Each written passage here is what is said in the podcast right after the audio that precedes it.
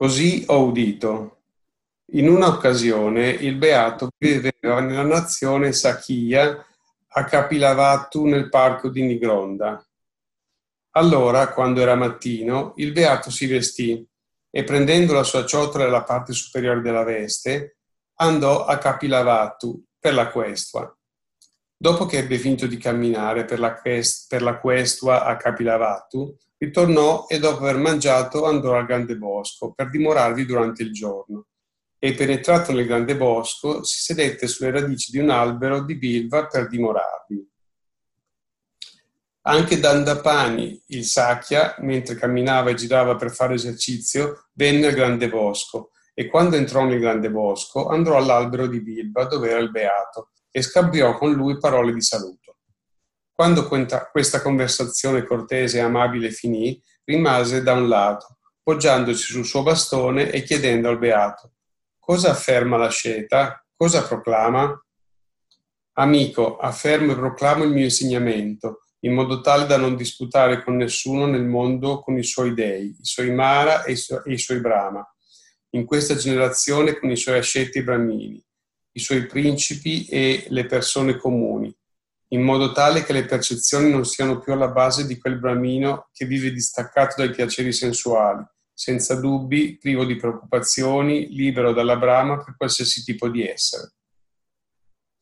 Quando questo fu detto, Dandapani, il Sakya, scosse la testa, fece vedere la lingua e inarcò le sopracciglia, fino ad avere tre rughe sulla fronte. Quindi andò via, poggiandosi sul suo bastone. Poi, quando si fece sera, il beato emerse dalla meditazione e andò al parco di Nigroda, dove si sedette su un sedile preparato per lui, e disse ai monaci ciò che era avvenuto. Allora un certo monaco chiese al beato, ma venerabile Signore, in che modo il beato afferma e proclama il suo insegnamento in modo tale da non disputare con nessuno nel mondo con i suoi dei, i suoi Mara e i suoi Brahma, in questa generazione con i suoi asceti Brahmini, i suoi principi e le persone comuni?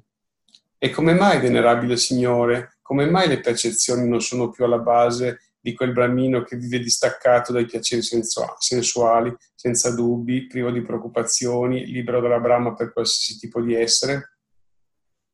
Monaci, con riguardo alla causa per cui le percezioni e le nozioni nate da proliferazione mentale assalgono un uomo, se là non si trova nulla di cui deliziarsi, benvenuto e a, rimane, e a cui rimanere soggetti.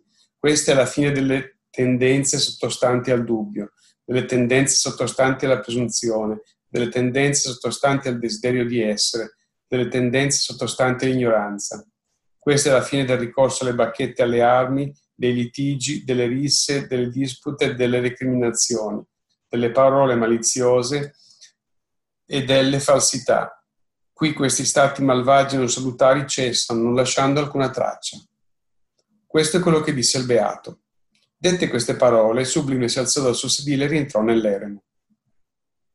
Allora, subito dopo che il Beato se ne fu andato, i monaci presero a considerare tra di loro. Ora, amici, il Beato si è alzato dal sedile e si è ritirato nell'eremo, dopo averci dato questa breve sintesi, senza esporne il significato nei suoi dettagli. Chi lo esporrà adesso nei suoi dettagli? Allora presero in considerazione il venerabile, il venerabile Mahakachana è lodato dal maestro, estimato dai suoi saggi compagni nella vita santa e capace di esporre il significato dei suoi dettagli. Supponiamo di andare da lui e chiedergli il significato di questo insegnamento. Allora i monaci andarono dal venerabile Mahakachana e si scambiarono i saluti. Quando questa conversazione cortese ed amabile finì, si sedettero di lato e gli dissero ciò che era successo, aggiungendo che il venerabile Mahakachana ce lo spieghi. Il venerabile Mahakachana replicò Amici, è come se un uomo che avesse bisogno di legno massello, girando alla ricerca di legno massello, pensasse che il legno massello dovesse essere cercato tra le foglie e i rami in un grande albero, da cui si può trarre il legno massello dopo aver scartato le radici e il tronco. E così state facendo voi, venerabili, pensando che dovreste chiedere a me del significato di questa materia, avendo trascurato il beato dopo che eravate faccia a faccia con il Maestro. Per conoscere, il beato conosce, vedere egli vede, e la visione e la conoscenza è il Dhamma, e colui che è santo, e colui che dice il proclamatore, il chiaritore del significato, il donatore del senza morte, il signore del Dhamma, il Tathagata. Era quello il momento in cui avreste dovuto chiedere il significato al beato. Così come ve l'avrebbe detto, così lo avreste dovuto ricordare. Sicuramente, amico Cacciana, per conoscere il beato conosce, vedendo egli vede, e la visione e la conoscenza è il Dhamma, è colui che è santo, è colui che dice, il proclamatore, il chiaritore del significato, il donatore del senza morte, il signore del Dhamma, il Tathagata. Era quello il momento in cui avreste dovuto chiedere il significato al beato. Eppure il venerabile Mahakacciana è lodato dal maestro, stimato dai suoi saggi compagni nella vita santa, il venerabile Mahakacciana è capace di esporre il significato nei suoi dettagli della breve sintesi data dal Beato, senza esporlo nei suoi dettagliati significati. Che il venerabile Mahakacciana lo esponga senza renderlo problematico. Allora ascoltate, amici, e prestate attenzione a quello che dirò. Sì, amico, risposero i monaci. Il venerabile Mahakacciana parlò così. Amici, quando il beato si alzò dal suo sedile e tornò all'eremo dopo aver dato una breve sintesi senza esporre il significato dei suoi dettagli, cioè, monaci, con riguardo alla causa per cui le percezioni e le nozioni nate da proliferazione mentale assalgono un uomo, se là non si trova nulla di cui deliziarsi, benvenuto e a cui rimanere soggetti. Questa è la fine della, delle tendenze sottostanti al dubbio, delle tendenze sottostanti alla presunzione delle tendenze sottostanti al desiderio di essere, delle tendenze sottostanti all'ignoranza. Questa è la fine del ricorso alle bacchette e alle armi, dei litigi, delle risse e delle dispute, delle recriminazioni, delle parole maliziose e delle falsità. Qui questi stati malvagi non salutari cessano non lasciando alcuna traccia. Capisco il significato dettagliato sia il seguente. Dipendente dall'occhio e dalle forme sorge la coscienza visiva L'unione dei tre è il contatto. Con il contatto come condizione c'è la sensazione. Ciò che si sente si percepisce. Ciò che si percepisce lo si pensa. Ciò che si pensa lo si fa proliferare mentalmente.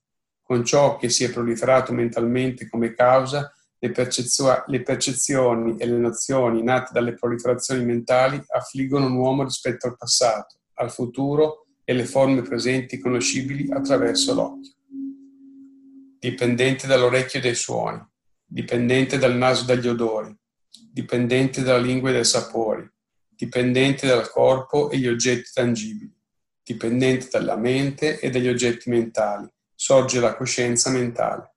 L'unione dei tre è il contatto. Con il contatto come condizione c'è la sensazione. Ciò che si sente si percepisce. Ciò che si percepisce lo si pensa. Ciò che si pensa lo si fa proliferare mentalmente. Con ciò che si è proliferato mentalmente come causa, le percezioni e le nozioni nate dalle proliferazioni mentali affliggono un uomo rispetto al passato, futuro e gli oggetti mentali presenti, conoscibili attraverso la mente. Quando c'è l'occhio, una forma e la conoscenza visiva, è possibile segnalare la manifestazione del contatto. Quando c'è la manifestazione del contatto è possibile segnalare la manifestazione della sensazione. Quando c'è la manifestazione della sensazione è possibile segnalare la manifestazione del pensiero. Quando c'è la manifestazione del pensiero è possibile segnalare la manifestazione dell'afflizione per causa delle percezioni e le nozioni nate dalla proliferazione mentale. Quando c'è l'orecchio, un suono e la conoscenza uditiva quando c'è il naso, un odore e la conoscenza olfattiva, quando c'è la lingua, un sapore e la conoscenza del gusto, quando c'è un corpo, un oggetto tangibile e la conoscenza del corpo, quando c'è la mente, un oggetto mentale e la conoscenza mentale. È possibile segnalare la manifestazione dell'afflizione per causa delle percezioni e le nozioni nate dalle proliferazioni mentali. Quando non c'è occhio né forma né conoscenza visiva, è impossibile segnalare la manifestazione del contatto. Quando non c'è manifestazione del contatto, è impossibile segnalare la manifestazione della sensazione. Quando non c'è manifestazione della sensazione, è impossibile segnalare la manifestazione della percezione. Quando non c'è manifestazione del pensiero, quando eh, è impossibile segnalare la manifestazione dell'afflizione per causa delle percezioni e le nozioni nate dalla proliferazione mentale. Quando non c'è orecchio, né suono, né conoscenza uditiva, quando non c'è naso, né odore, né conoscenza olfattiva, quando non c'è lingua, né sapore, né conoscenza del gusto, quando non c'è corpo, né oggetto tangibile, né conoscenza del corpo, quando non c'è mente né oggetto mentale, la conoscenza mentale, è impossibile segnalare la manifestazione dell'afflizione per causa delle percezioni e le nozioni nate dalla proliferazione mentale.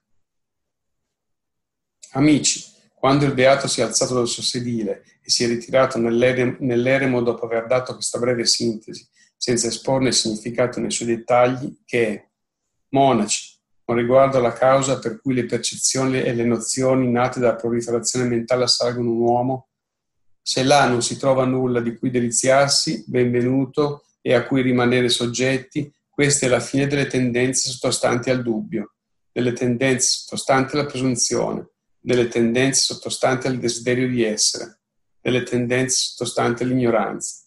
Questa è la fine del ricorso alle bacchette e alle armi, dei litigi, delle risse, delle dispute, delle recriminazioni, delle parole maliziose, delle falsità. Qui questi stati malvagi non salutari cessano, non lasciando alcuna traccia. Capisco che questo ne è il significato dettagliato.